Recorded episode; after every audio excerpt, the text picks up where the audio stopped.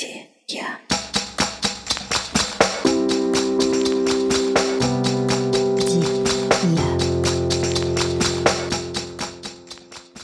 Привет, меня зовут Ксюша Смыр, и это мой подкаст «Где я?» о людях и местах. Сегодня моя гостья — это невероятная Вика Бродская.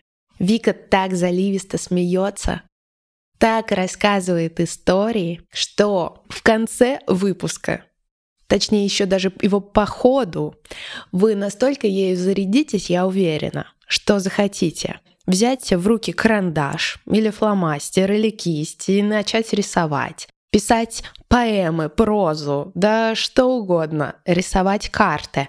А главное — гулять и путешествовать. И узнать, что путешествие может быть просто в акте сесть в электричку и добраться до... Хм, из Москвы в Одинцово. Оказывается, путешествие — это же просто выход на улицу.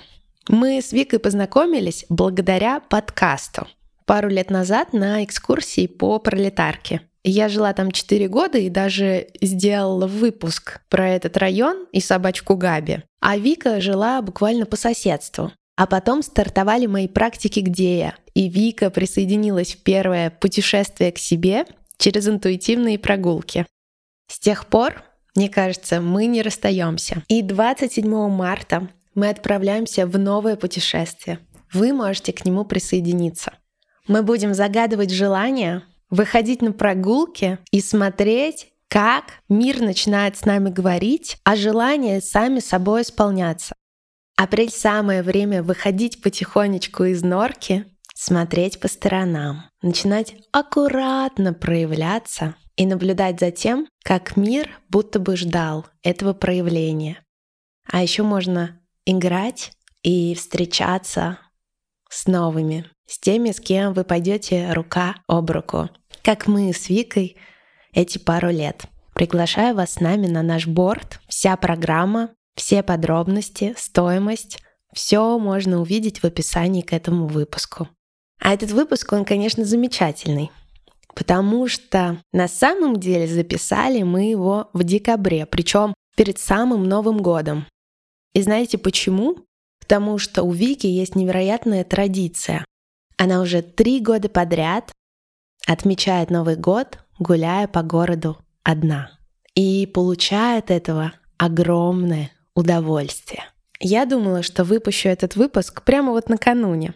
Но я затянула с выходом этого выпуска но даже слушая его прямо сейчас, я осознаю, подставьте любой другой праздник вместо Нового года, и вы поймете, что в этом выпуске таятся секретики про то, как чувствовать себя классно в любом состоянии, в любой праздник, везде, когда ты в приятном одиночестве самим собой. На самом деле ты никогда не один. Перед вами раскрывается настоящая карта сокровищ. Как путешествовать самостоятельно. Вы узнаете про самые классные маленькие города России по рейтингу Вики. Самый классный способ психануть. Спойлер — поехать кататься на электричке и исследовать новый город. Как осознавать себя через пространство. Добро пожаловать! Мы начинаем.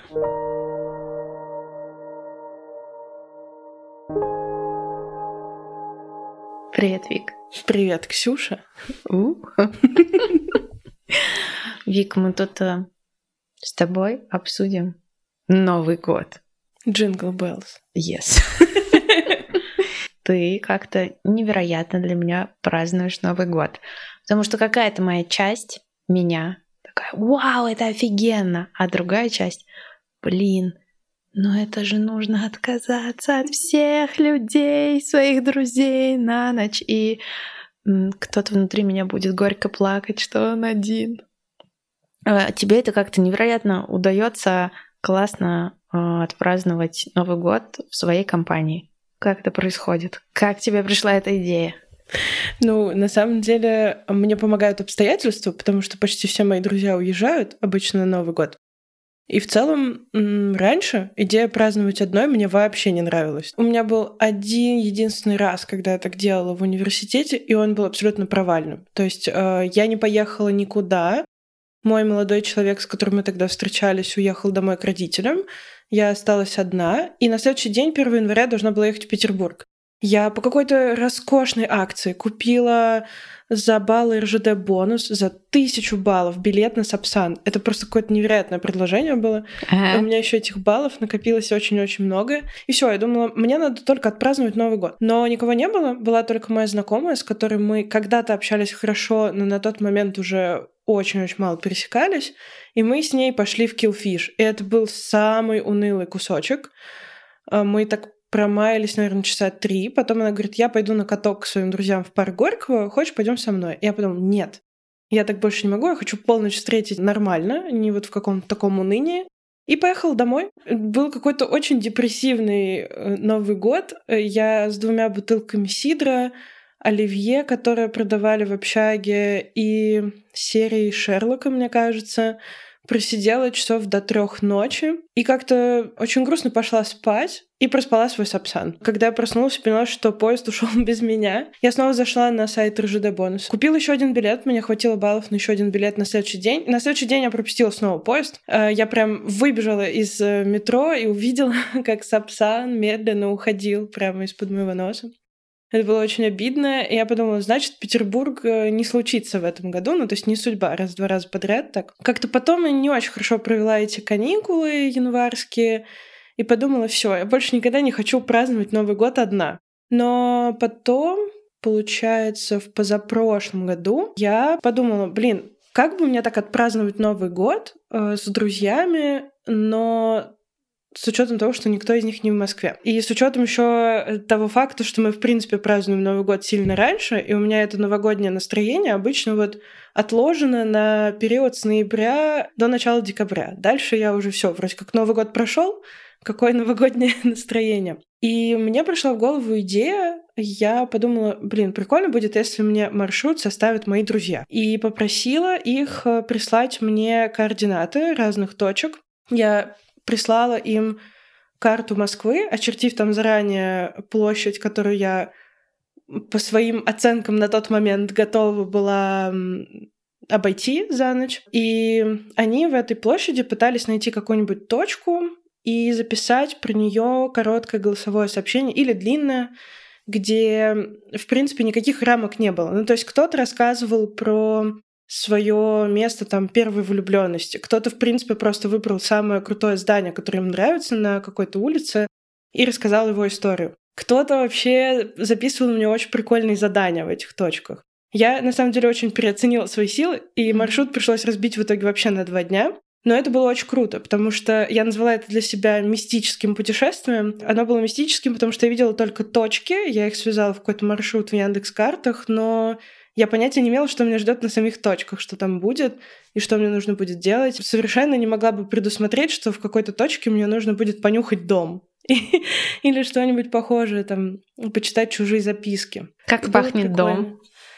Ой, это был прикольный э, дом. Он где-то в глубине Сухаревской находится, и он был не то чтобы расселенный, но он какой-то вот. Я не очень понимаю, как этот запах описать, но он прям ветхий. Uh-huh. Он вроде как бы каменный, но он ветхий. Для меня почему-то ветхость раньше ассоциировалась больше с деревянными какими-то домами, но в этом случае это был каменный и практически в центре Москвы. Это была как раз предпоследняя, по-моему, точка 1 января для меня. И я помню, что я на самом деле проклинала все, пока шла до нее, потому что тот год, новогодняя ночь была с какой-то жуткой погодой. Там начал идти снега-дождь, и при этом температура была не очень низкой, он сразу же таял на поверхности, но при этом в какой-то момент он стал подмерзать, и вот появилась глазурь, которая вот как последние дни у нас на улицах э, есть. И по этой глазури было ужасно тяжело идти. Я двигалась со скоростью, не знаю, мне кажется, 2 сантиметра в 5 минут. Мне еще этот дождь летел в лицо. Я тогда еще не носила очки, но видела плохо. И думала, боже, зачем? Что такого там будет на этой точке? Ради чего я иду? Но в итоге было прикольно. Я до нее дошла, и меня, видимо, само задание настолько ошарашило, что ничего себе, я сейчас буду нюхать дом. Вот это да. А, мне в целом надо было сформулировать потом ответ человеку, записавшему голосовое к этой точке, чем пахнет э, в этом месте, в принципе. В общем, было прикольно, но дорога туда была очень тяжелой.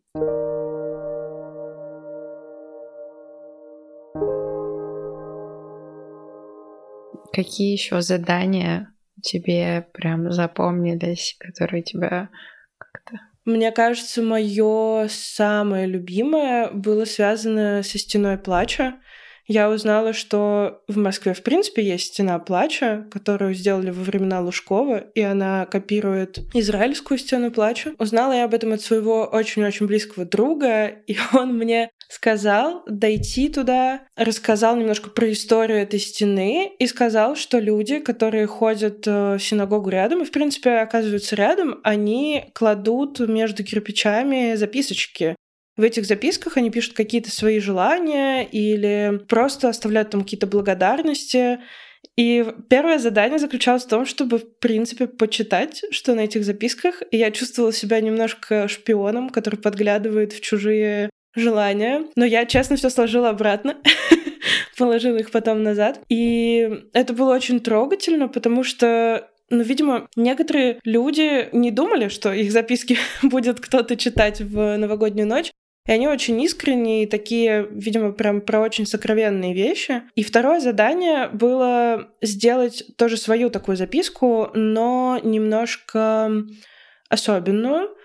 Он мне рассказал про традицию мексиканских рисунков. Я каждый раз забываю, как э, они называются, но эти рисунки слэш записки выражают благодарность Богу за что-то, и они там прям действительно делают какие-то картинки прикольные, и это прям вылилось в целый изобразительный жанр у них. И он мне сказал сделать что-нибудь похожее, нарисовать что-то, за что я очень благодарна этому году, и тоже эту записку спрятать. И вот э, я ее спрятала, и мне каждый раз меня подзуживает, э, когда я там оказываюсь, посмотреть, осталось ли она, пережила ли она вообще эти два года. Мне почему-то кажется, что вряд ли, но я не хочу в итоге проверять, потому что думаю, блин, если я правда знаю, что она там не осталась, я расстроюсь. А так вроде я все еще думаю где-то там на подкорке, что может быть, может быть, моя картинка все еще там лежит. Очень красиво. То есть, получается, у тебя эта традиция уже длится два года, да? Да. Я в прошлом году ее вообще, к слову, немного модифицировала. То есть э, я попробовала сделать штуку, которую мы делали с тобой на кораблях и на практиках, когда мы рисовали все друг другу точки, и их подписывали. И вот я тоже просила друзей что-то нарисовать, потом накладывала это на какой-то масштаб, э, который был мне удобен. И там уже не было привязки к каким-то прям суперличным их историям, но было больше случайности, кажется. А как ты чувствуешь себя в новогоднюю ночь, гуляя одна? Кого ты вообще встречаешь, э, каких людей и какое у тебя у самой состояние? Город другой в эту ночь? Э, кажется, что да. Первый раз, мне кажется, я особенно не волновалась. Не знаю почему. Может быть, потому что я была в таком воодушевлении от своей идеи, я не знаю, но мне супер понравилось, что несмотря на погоду, несмотря на то, что я правда очень переоценила э, расстояние, и я смогла сделать только половину точек э, с 10 вечера до 5 утра. Все равно мне очень-очень понравилось. Я еще подумала, как здорово, что я Новый год встречаю в движении. И так потом, мне кажется, и получилось, что у меня весь э, следующий год я, я что-то делала, я куда-то двигалась, у меня что-то менялось. И он был прям супер-супер прикольный в этом смысле, очень много новых вещей пришло. И следующий год, он был, мне кажется, в этом смысле для меня волнительнее, потому что, ну, в прошлом году там э, в целом моя новогодняя ночь была устроена из, ну, как бы она состояла из двух частей. В общем, там была вот эта единичная прогулка, а потом в какой-то момент должен был приехать парень, который мне жутко нравился на тот момент. Он приехал только к 6 утра, и вот получается прогулка прошла классно, а потом после нее у меня было какое-то постоянное ожидание, что вот приедет он, не приедет. Э, потом он приехал, э, вроде мы нормально посидели, но потом в следующие дни все как-то странно складывалось. Вчера, когда просто реконструировал тоже в голове, э, думая о нашем подкасте, что происходило, подумала, вот это да, вот реально есть фраза, это как встретишь Новый год, так его и проведешь. И вот потом у меня случается вся вот эта движуха с Анатолием, и она выглядит для меня ровно как та новогодняя ночь, где я случайно куда-то попадаю, потом что-то непонятное происходит, я то ли жду, то ли не жду, потом вот какой-то короткий миг, когда мне улыбается э, фортуна, и мне кажется, что ну вот, вот, вот она, э, какая-то подвижка, и все. Дальше он пропадает, не отвечает, и, и я снова расстраиваюсь. А, но это вот лирическое отступление было. так, в саму ночь прошлого года мне реально сначала было страшно. Я подумала, блин, а вдруг мне будет скучно? А вдруг вот не будет такого же волшебства, как в позапрошлом году? а вдруг, не знаю, я промокну, упаду в сугроб, там вот эта погода, я замерзну, что-нибудь еще. Короче, я была жутко-жутко напряжена и выходила даже нехотя немного. А, но, но а, получилось просто супер прикольно. Там было много очень странных, прикольных вещей. Например, я шла между Белорусской и Маяковской какими-то переулками и встретила деда с внуком, которые штурмовали какое-то маленькое здание, может быть, двухэтажное. Они залезли на крышу, чтобы посмотреть фейерверки. И это было так весело и смешно. Я не знаю, они как настоящие шпионы что-то там лезли. И дед этот был такой какой-то невероятно бодрый. Э, было прям прикольно. И это была одна из, мне кажется, первых пяти точек на моем маршруте. Дальше все становилось еще веселее. Э, у меня была точка, где нужно было сделать подношение духом. А, да-да-да, вот да. это только Она что я как раз была рядом с э, театром на Маяковской, и там высадился какой-то не знаю, какая-то огромная толпа очень веселых взрослых с мишурой и, и всякими колпаками. И они очень много тусили у театра, он сам был закрыт, то есть они не знаю, то ли в рамках экскурсии это делали, то ли еще что. И я все не могла понять. Мне вот то ли надо прямо рядом с театром оставить, то ли как будто им надо отдать, потому что они прям были похожи на духов э, новогоднего настроения какого-то, не знаю. Но в итоге я застеснялась, оставила у театра. И последние точки меня тоже очень-очень, наверное, тронули. На последней точке было написано, что меня ждет чудо, и я туда пришла, она была в Эрмитаже, я все смотрю по сторонам и не могу понять, что это за точка, что там должно случиться.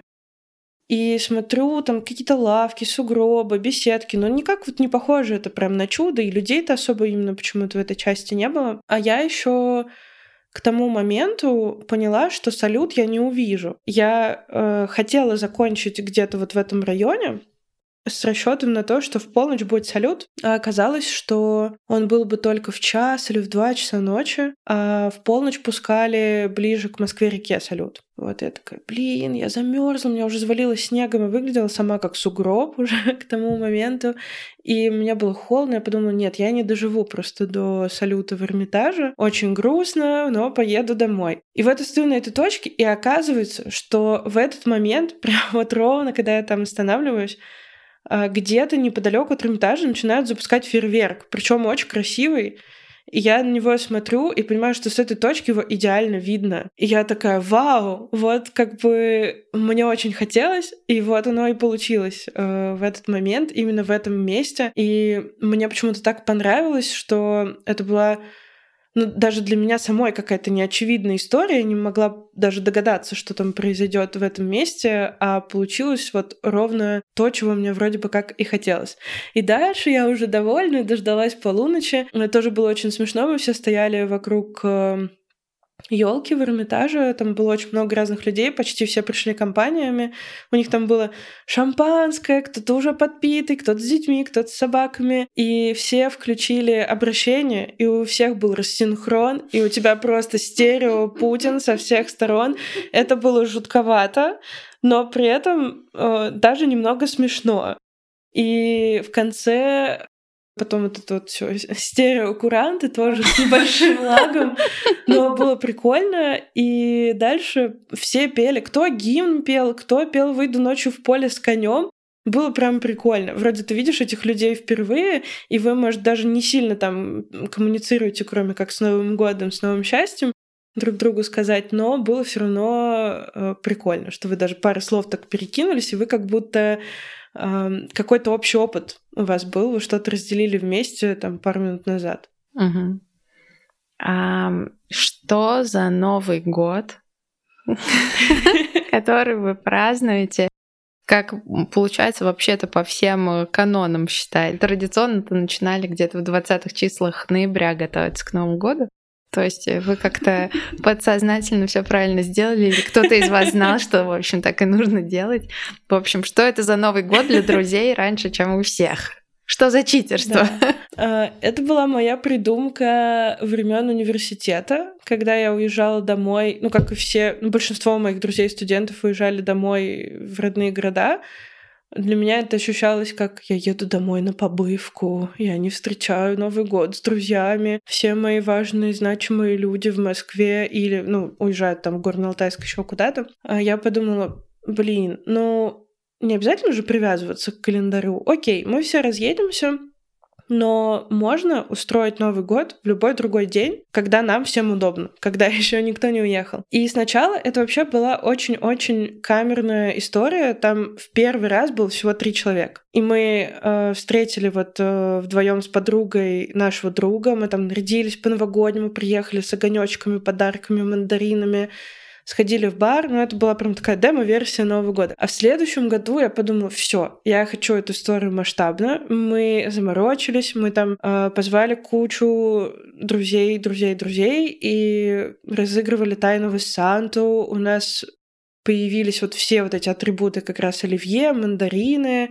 елки только не было, но э, наш друг даже смонтировал обращение президента, причем э, это было неожиданно, и никто не знал, что оно будет, и он как-то очень ловко нарезал, видимо, какие-то куски выступления, так что вначале он действительно говорил «Поздравляю вас с наступающим 2017 годом».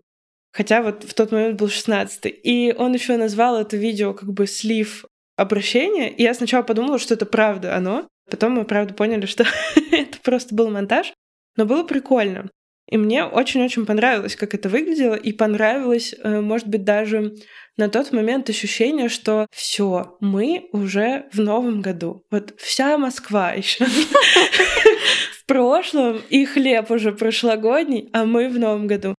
И с того момента мы праздновали прям очень масштабно, мне кажется. Самый-самый прикольный был у нас на Пролетарской как раз, потому что мы задействовали... Это был юбилейный Новый год, он был пятый.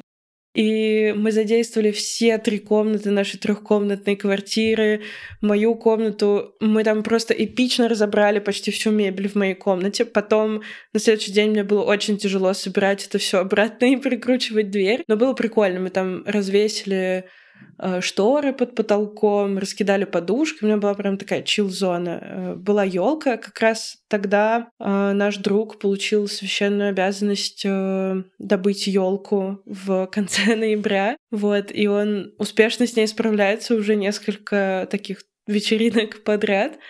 Он ездит в лес? Нет, он, он э, ездит на елочные базары, но за МКАДом.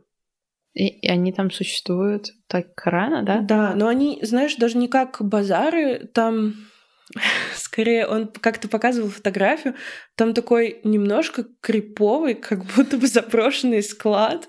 И он говорит, там обычно приезжает человек 10-15, и, и вот мы все вместе выходим и начинаем э, смотреть на, на эти елки замотанные э, на этом странном складе. И он ее оттуда обычно забирает и привозит. И больше всего меня веселит в этой его обязанности, что он каждый год говорил, я больше не могу, я так задолбался. Я ехал сначала за МКАД, потом я постоял в пробке с МКАДа, привез эту елку, я запыхался. Еще нужно тусить, как минимум дождаться полуночи. Я больше никогда не буду этого делать, оформи доставку до двери. И каждый год он про это забывает. У него просто белый лист на месте этих воспоминаний. Он такой, а, ну в этом году я тоже могу взять на себя елку. Я ему даже сказала в этот раз, что, слушай, ну ты как-то, мне кажется, в прошлый раз был не очень доволен тем, что тебе нужно было это делать. Он такой, да, а я вообще не помню. В целом ничего сложного, давай, я в этом году ее заберу, привезу. Вот, и в итоге он снова ее тоже привез.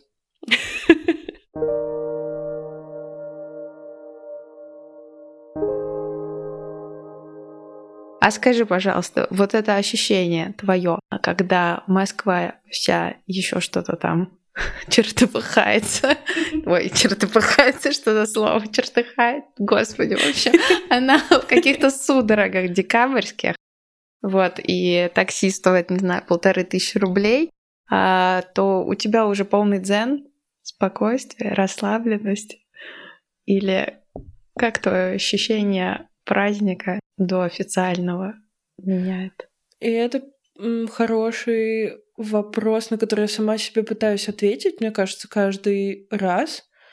Наверное, из-за вот этих моих последних празднований, которые были в одиночестве, у меня прямо какой-то очень интересный э, шифт происходил. То есть вот у меня вот эта кутежная часть, выпадающая на переход ноября в декабрь, и там я как будто весь свой запас новогоднего настроения выплескиваю. И получалось очень прикольно, что у меня не оставалось, мне кажется, сил э, на какой-то вот прям масштабный Новый год со всеми вместе 31 декабря, и у меня не было ощущения, что вот сейчас именно вот он происходит. Но мне нравилось, что при этом у меня было вот это время и очень много места для того, чтобы случился какой-то важный для меня переход. Что вот случилось какое-то, например, чудо, и оно имеет отношение в рамках моей жизни, в каком-то в моем горизонте, оно очень личное, оно очень близкое, оно не такое пышное, и оно там без э, шикарных елок, э, подарков и какой-то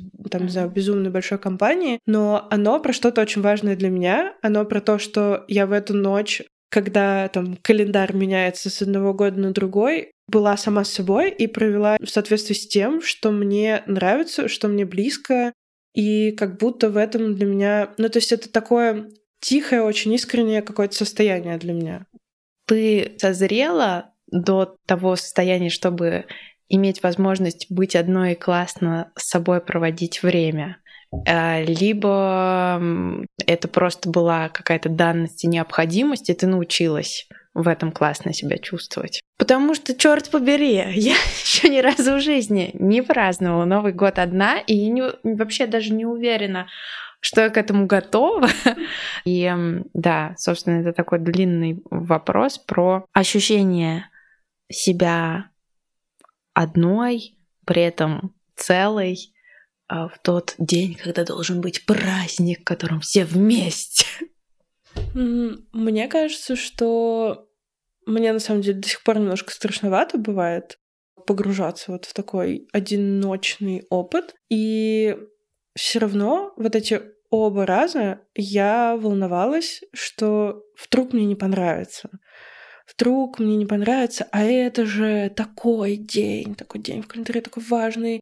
И все потом будут выкладывать эти свои истории с замечательным Новым годом, с какими-нибудь блестяшками, а я выложу что-нибудь, ничего не выложу, грустное лицо.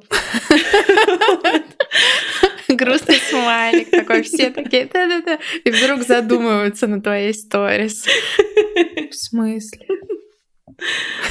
Да. Да никто ее не посмотрит, все 1 января будут отсыпаться после своих буйных вечеринок. Но, во-первых, я себе напоминаю, что у меня уже был Новый год, и он был классный, и он был веселый и со всеми, всеми, всеми вещами, которые должны были случиться. С другой стороны, мне почему-то, ну, как бы немножко успокоения и немножко такой эм, хитроватой веселости добавляет идея, что у меня Новый год уже случился, поэтому для меня 31 декабря не то же самое, что для большинства Новый год. Э, что все будут э, праздновать, э, а у меня будет действительно мистическое путешествие. Я для себя стала в итоге эти прогулки называть именно так. И несмотря на то, что это все равно, каждый раз выхожу, и мне так боязно, я так говорю каждый раз, как будто 10 лет подряд уже это делаю, но всего лишь два новых года. Вот, но я думаю в этот момент, что, скорее всего, что-нибудь прикольное я точно для себя там разгляжу. И даже если это не такой ультра лухари супер пупер крутой Новый год, который случится в сторис моего инстаграма, он по-своему классный, и все эмоции, которые там будут, даже то, что мне в каких-то местах может быть грустно, в каких-то местах я могу подумать, чем я занимаюсь, почему я иду вообще по этим сугробам, я могла бы тусить там, не знаю, с кем-то из друзей. Они все о чем-то, и они все э, что-то мне сообщают обо мне, о том, что вокруг меня, и это очень крутой способ побыть с собой, я не могу сказать, что мне прям на сто процентов всегда комфортно это делать, но э, для меня, наверное, лайфхаком стало так э, в Новый год э, пользоваться этой возможностью, потому что все отвлечены, они заняты чем-то другим, и меня никто не дергает. И это прям возможность погрузиться вообще и подумать даже, о чем был год вообще, что случилось, какой новый опыт у меня прямо сейчас, например, происходит, куда я его могу унести.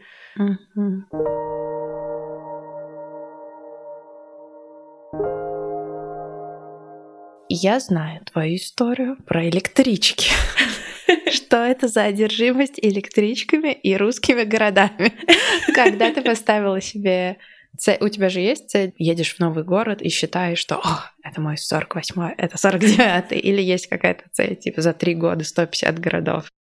У меня точно нет никакой цели. Я скорее из интереса недавно себя посчитала, села, где я была, в скольких городах, э, просто подвести статистику и посмотреть. И может быть, еще я себе... Да, точно. Я писала где-то 100 желаний на 2022 год. И в 2021 году, ну, на 2021 я тоже это делала. Очень посмеялась в прошлом году, когда посмотрела что я про две трети из них вообще не помню. Этих желаний, значит, они на самом деле не так уж мне и нужны. Но треть, которую я помнила, она вся ре- реализовалась. Не всегда так, как мне хотелось. Иногда, может быть, э, лучше, чем хотелось бы, даже если в моменте мне не было понятно, что это было лучше. И я точно прям помню, что у меня было желание посетить э, 10 новых городов. Потому что мне нравится это делать, мне нравится себя как-то исследовать тоже через пространство и посмотреть, э, наверное, на себя в разных ситуациях. У меня как раз, опять же, первый этот Новый год, который я праздновала и который был продвижением, он меня привел к первой в моей жизни поездке в одиночку в другой город, из которого я не могла бы вернуться на электричке. Я тоже супер нервничала, поехала в Нижний, я его ужасно люблю, прям просто очень сильно, но я там никогда не была одна. Угу. Я подумала, так, сейчас э, я поеду туда на три дня, если мне что-то не понравится, ну, конечно, можно сдать билеты, поменять их, но это сложнее, чем сесть на электричку и вернуться за пару часов. Будет грустно. А если мне станет скучно одной? А если мне будет грустно одной, и я ни с кем не смогу этим поделиться? Э, и, наверное, это будет какое-то, ну, раз я еду одна, путешествие про что-то, что вообще изменит мою жизнь целиком. Я что-то там такое подумаю, потому что я буду в одиночестве, и оно мне все вот так вот щелкнет, и у меня все поменяется. Э, и случится какой-нибудь прям супер разговор с собой. Его не случилось. Я настолько была вовлечена в пространство, в то, что меня окружало, что я не думала ни о каких там фундаментальных вопросах своего бытия. Я просто гуляла, и потом же, когда я ехала в поезде и думала, блин, какой же у меня был разговор там глубокий с собой, его, кажется, не произошло. И я поняла, что самое крутое, что я увезла из этой поездки, это то, что мне все три дня было комфортно находиться там одной. И я прям просто словила удовольствие от того, что я гуляла, делала, что мне хочется, смотрела туда, куда мне нравится, ходила по всем подворотням, и что мне было окей со всеми там эмоциями, которые у меня случались.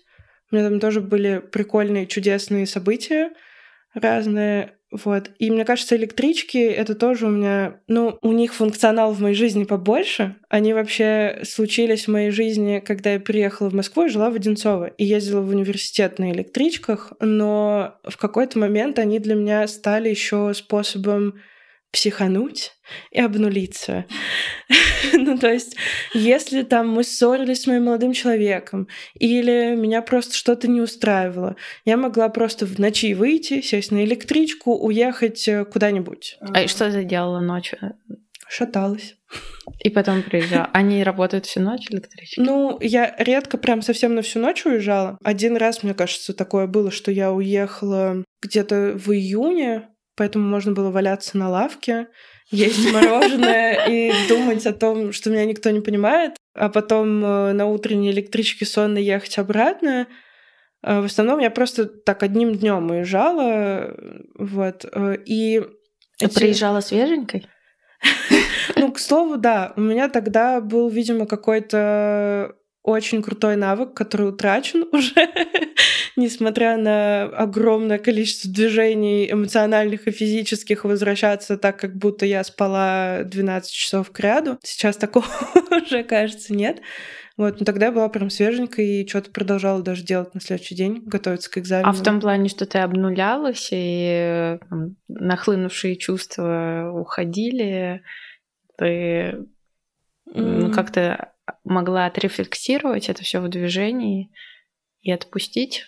Ну вот на первом курсе, мне кажется, никакой рефлексии там не было. Я просто сбрасывала вот так вот эмоции каким-то импульсивным очень поступком.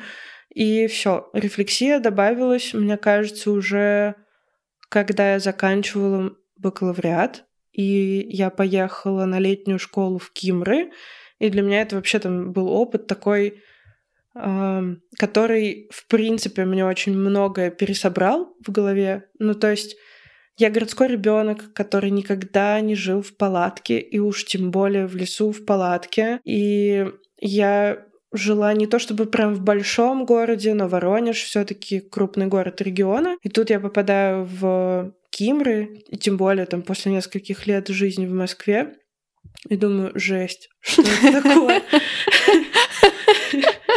И мало того, что жесть в Кимрах, они такие грустные мне показались сначала, и, так еще и надо жить в палатке. Я прорыдала первые два дня, мне кажется, на этой летней школе.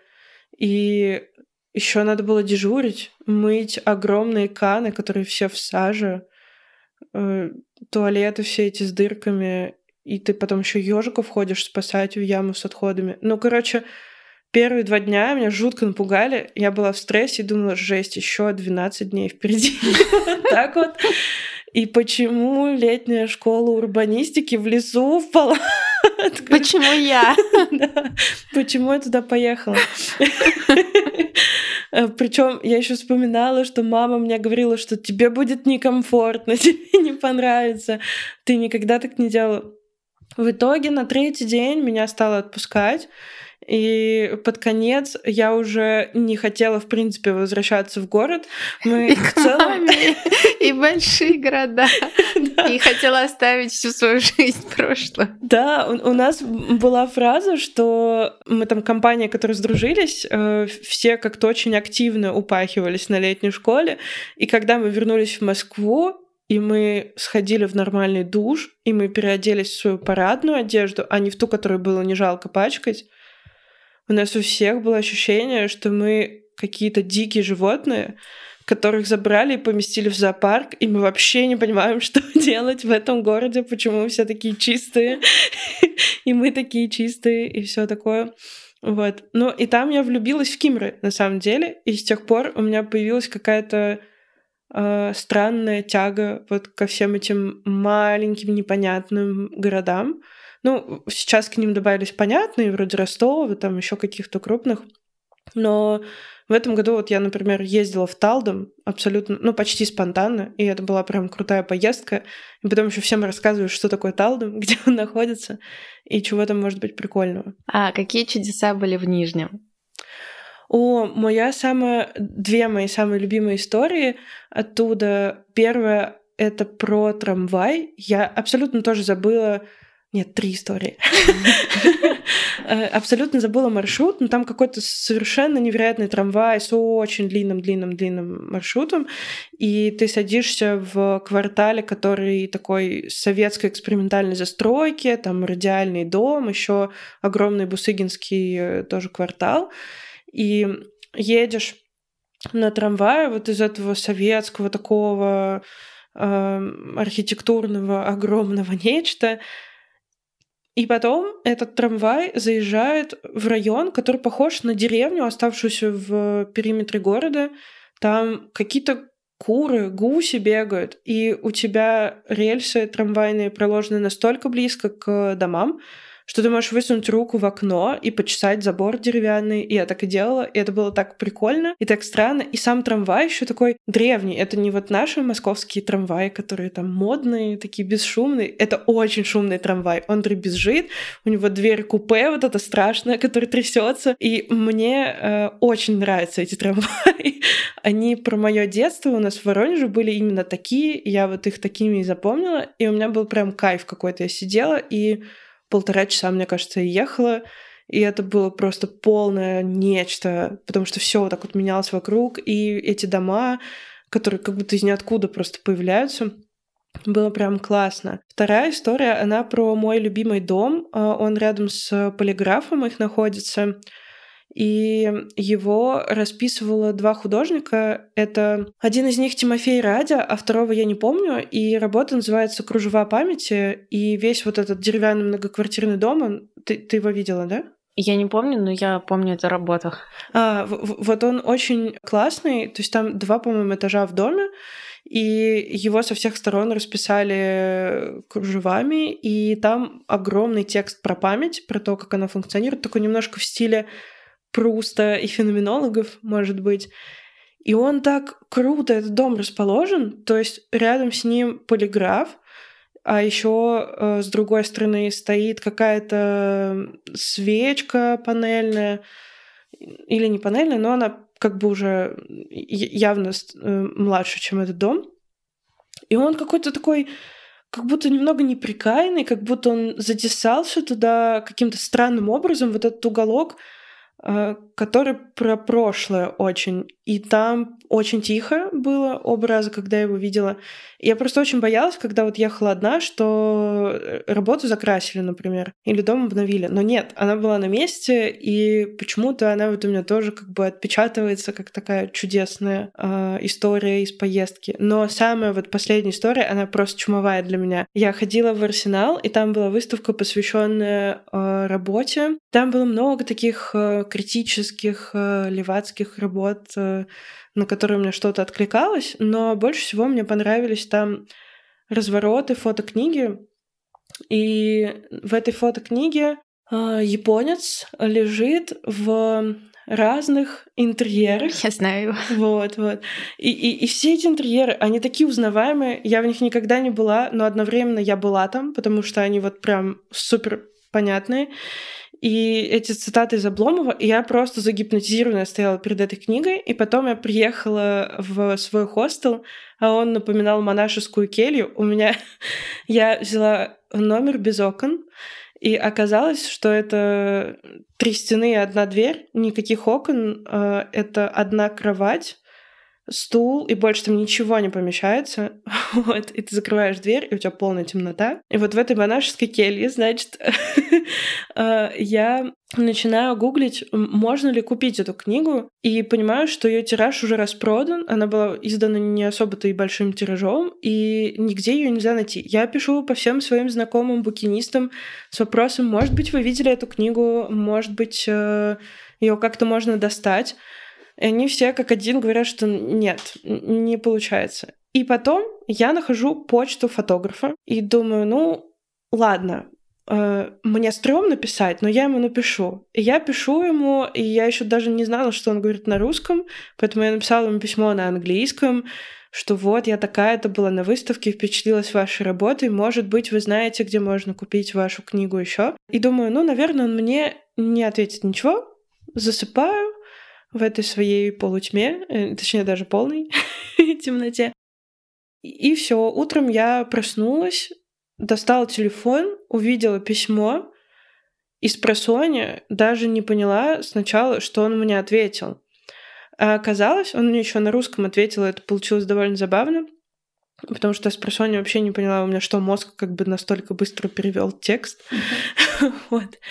И он ответил мне, что он живет в Москве, и что у него осталось несколько экземпляров книги, и он готов мне один из них дать. И я такая, вау, я даже не думала, что ну вот так вот получится, и что мы еще с ним лично увидимся. И потом я вернулась в Москву, и мы действительно на ну, через два дня, мне кажется, встретились, он мне передал эту книгу, и она теперь у меня стоит, я ее гордо показываю всем своим друзьям. И почему-то для меня это была история, во-первых, про то, что я не настолько сильно испугалась, чтобы ему не написать, вот, и что вот мне чего-то очень-очень сильно хотелось, и оно случилось, и это было так неожиданно и так прикольно. И я потом на эйфории, мне кажется, еще полтора месяца ходила с этой историей.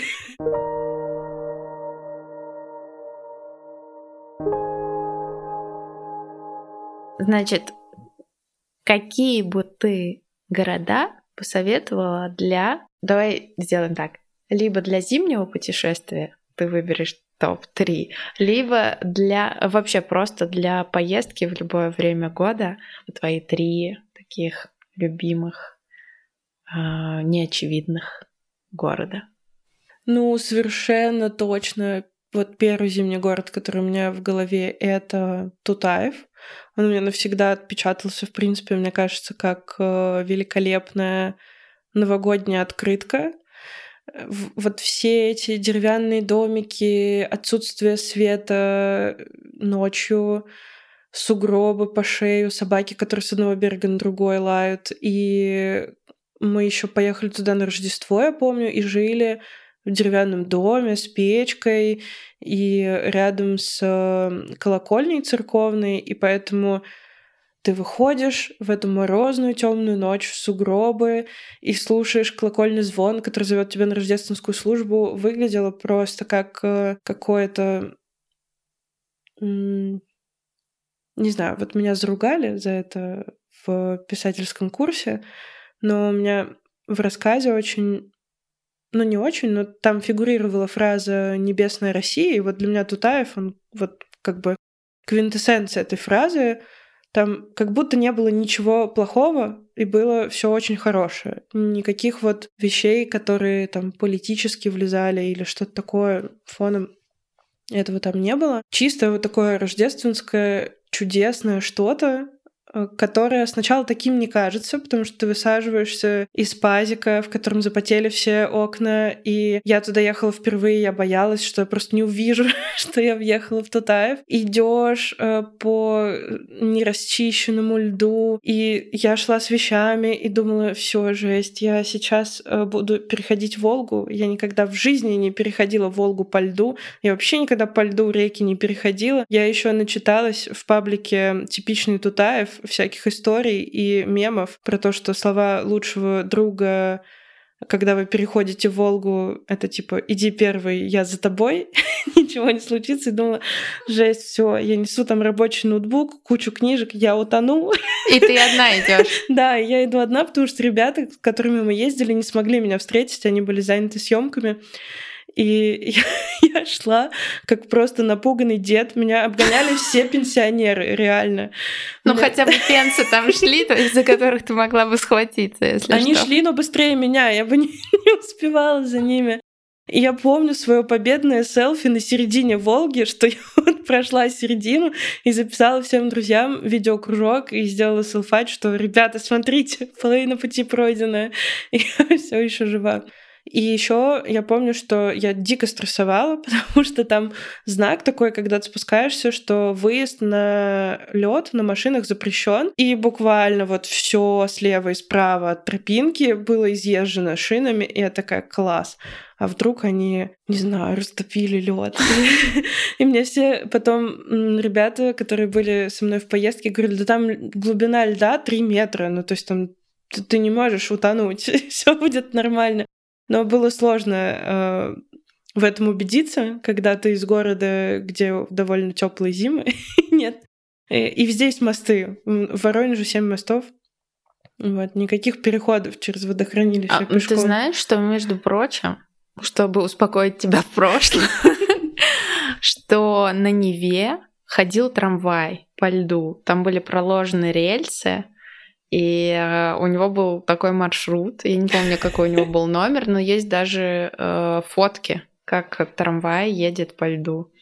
Я прям представляю себя в этом трамвае, крепко вцепившийся во все порчи недоступные.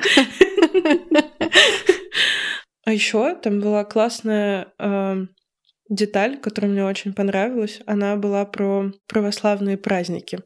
Мы ходили в трапезную, и там была очень грустная женщина. И я все пыталась понять, почему она такая грустная. А оказалось, что над входом а, в эту трапезную было две растяжки. Одна, значит, висела с Рождеством Христовым, что было понятно, сразу над ней Христос воскресе. И я потом подумала, что это ужасный спойлер. Ну, то есть, если ты в первый раз, я просто начала фантазировать, если ты в первый раз устраиваешься в трапезную и только-только погружаешься в вот весь событийный ряд, то ты с этой растяжкой... то есть ты, ты не просто узнаешь, что он родился, ты как бы сразу узнаешь, и это двойной спойлер, ты узнаешь, что он воскрес, но ты, значит, еще узнаешь, что он умер. Я думаю, что если бы я была новичком, который пришел бы в трапезную, и у которого постоянно висел бы этот спойлер, я бы тоже, наверное, была бы грустной.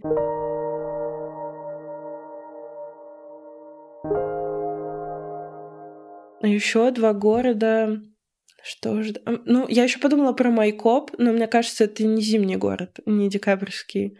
Но Майкоп мне очень понравился. Он был в Адыгее. И я только потом же, когда мы приехали, вспомнила, что вообще-то у меня дед родился в Майкопе, и пошла искать дом, в котором он жил. И даже его нашла, но первые два дня я ходила и думала, почему мне тут так... Почему у меня такое ощущение, что я приехала к бабушке на каникулы? И там прикольно. То есть мы ездили туда в отпуск с друзьями, и там такая человая атмосфера. То есть в Воронеже уже была а, холодная такая осень, а в Майкопе жарко, мы ходили в футболках. Там есть какой-то вот кавказский колорит, и там отличались и витрины магазинов, и еще там есть мечеть, которую построил э, чувак из э, Абу-Даби, по-моему, и он построил это в парке, и в этом парке ночью не работает освещение, как, в принципе, во всем Майкопе. И вот я шла и думала, какой кайф, я ничего не вижу. А, в лучшем случае можно досветить фонариком, но это как будто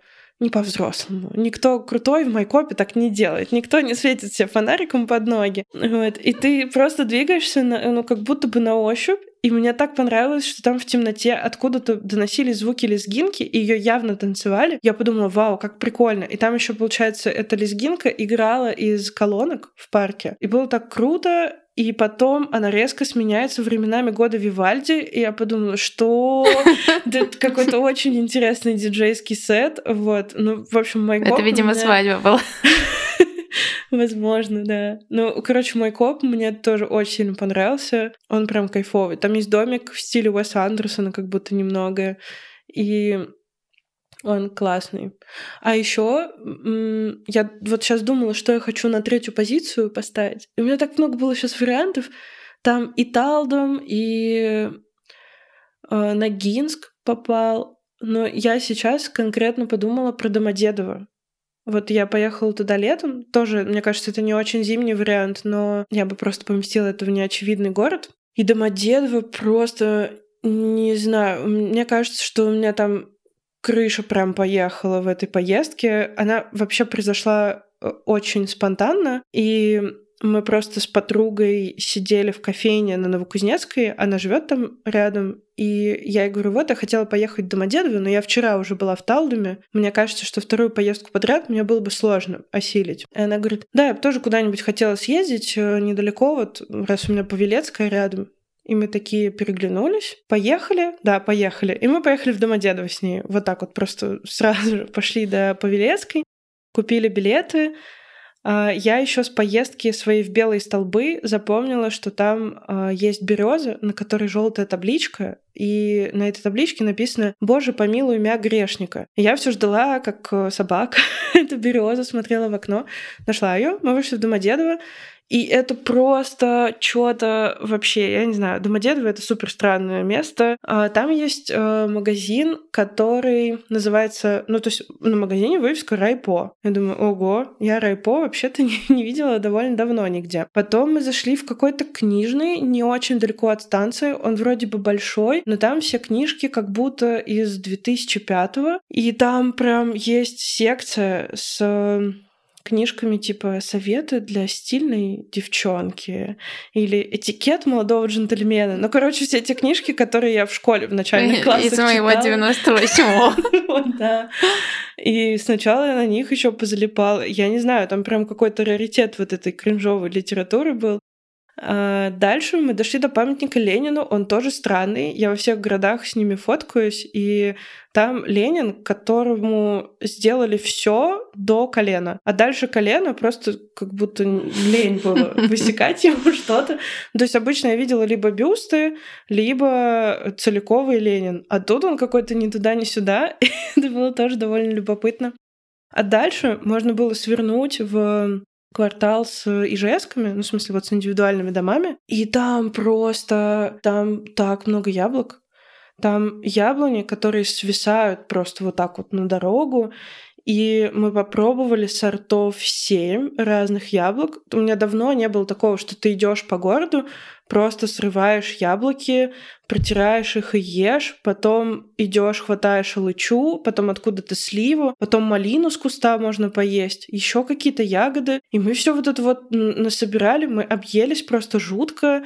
Я еще нашла там где-то подсолнухи. Короче, было прям прикольно. Мы из такой вот странной городской среды попали вот, вот в это, в какой-то, не знаю, фруктовый рай. А, а потом мы попали в лес и еще в лесу потусили.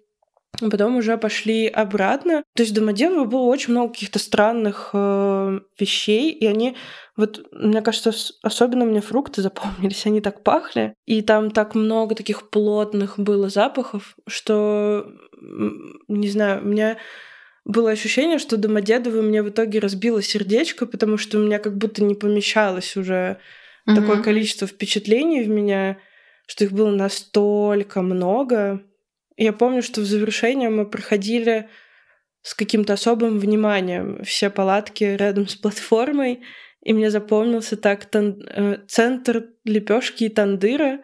Я еще хотела зайти и спросить, это центр изучения или республиканский центр лепешки и тандыра. В общем, там прикольные тоже вывески на палатках и ларьках. В общем, Домодедово мне супер сильно понравилось.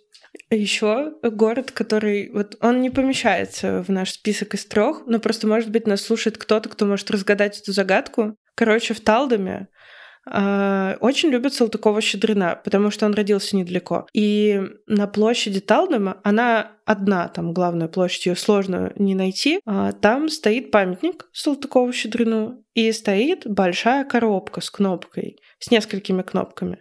Я туда приехала в 9 с чем-то, сошла с электрички, и там было много таких подпитых мужиков, утром на этой площади. Я все думала, как мне не привлечь их внимание, потому что я боялась, что я не справлюсь с э, каким-то диалогом. А, и я нажала на кнопку, потому что там был написан бесплатный аудиогид. И я, конечно же, решила послушать аудиогид про Салтыкова-Щедрина и не учла, что Талдом в 9 утра — это очень тихий город, а из этой коробки будет доноситься на всю площадь гид про Салтыкова-Щедрина. И там позвали какого-то любопытного диктора, у него очень интересные были интонации, эм, и он интересный вокабуляр показывал там. Ну, то есть эм, я почему-то тоже не могу вспомнить точную фразу, но там было что-то смешное, э, что-то там вроде того, что обличает их пороки. Что-то такое. И это все разносится на всю площадь. Я понимаю, что меня, конечно же, слышат э, замечательные жители Талдома в этот момент, э, и что им очень интересно, что происходит. Э, а там дальше можно было переключить как будто бы на следующие фрагменты. Там было подписано э, что значит сначала идет справка о Салтыкове-Щедрине, потом описание там персонажей его литературных произведений, потом какие-то избранные места из переписки с друзьями. А справа тоже кнопки, значит, э, английский, китайский и немецкий. Э, точнее, английский, немецкий и китайский в таком порядке. я начинаю судорожно нажимать на кнопку, чтобы переключить э, просто хотя бы к другому фрагменту, а он переключает меня на ту же самую биографическую справку, но на английском. И я понимаю, что если я продолжу нажимать дальше, он меня переключит на ту же справку, но на немецком, а потом на ту же, но на китайском, и, возможно, только после этого я смогу послушать про персонажей. я судорожно пыталась вычислить комбинацию кнопок, которыми э, можно было достичь нужного эффекта. Вот, но у меня ничего не получилось. Но, возможно, кто-то был в Талдоме или съездит и, и, и будет там чуть попозже и не будет скромничать. Да, и сможет как-то решить загадку.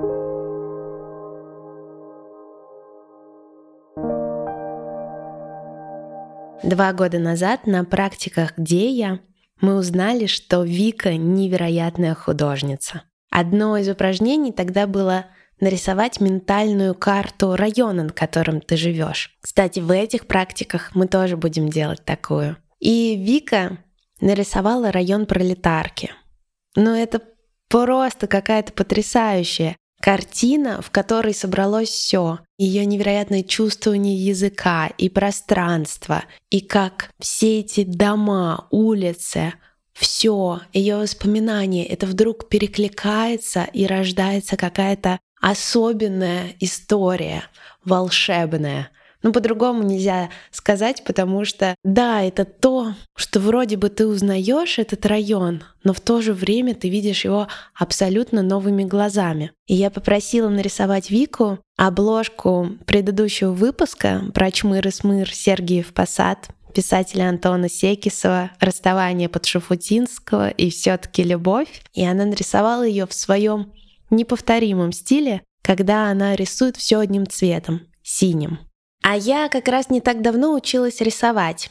Мы встретились с Викой в кафе, и я говорю, «Вик, вот хочу рисовать». У меня прям такой порыв. А как ты начала рисовать? И она рассказала удивительную историю. Я говорю, Вик, с этим невозможно не поделиться с другими. И Вика написала целый сказ. Ну вот послушайте отрывок оттуда. Путь страну кистей и карандашей был закрыт. Пришлось рисовать словами. На долгие годы вперед текст стал единственным возможным средством взаимодействия с миром. Рука моя срослась со словом, так мы и жили, ходили и падали. Рисовала я очень редко мне было страшно, и страх убеждал меня, что я и не хочу. Убеждал, что слов мне достаточно. Не доверяйте страху. Однажды он заявит, что и со словами я не дружу, и вообще лучше сидеть и молчать. Страх заставлял меня перебирать гречку и мытарствовать. А потом в сказке появился принц. Принц появился неожиданно, промчался на волке мимо меня и затянул меня в увлекательный мир, музыкальных фестивалей, чтения стихов прохожим на бульварах, поездок в трамваях, обмотавшись алой лентой, на которой звенит привязанный к ней чайник, В общем, весь тот мир, который был настолько плотным, большим и звучным, что в одни только слова он перестал у меня помещаться. И, конечно, в принца я была влюблена по уши, но сразу осознать свои чувства не удавалось. Они рассыпались на много-много разных камушков. Сказ Вики про белочку волшебную мы поместили на бусте, а также ее 10 правил, зачеркнуто, приколов Вики Бродской, чтобы начать рисовать, а также большая подборка работ Вики, которые еще больше раскроет вам вот эту красоту Викиных рассказов о других городах, о ее переживаниях, о ее открытиях. Это просто какая-то фантастика. Boosty — это платформа для поддержки авторов. Эту статью можно прочитать, купив ее за 100 рублей. 50% пойдет автору текста, а 50% автору на развитие подкаста. Также можно оформить ежемесячную подписку, чтобы все статьи Boosty были вам доступны всегда. Спасибо, что вы были с нами. Поздравляю нас с разливающейся, распускающейся и звенящей весной. До новых встреч. Пока. Где я?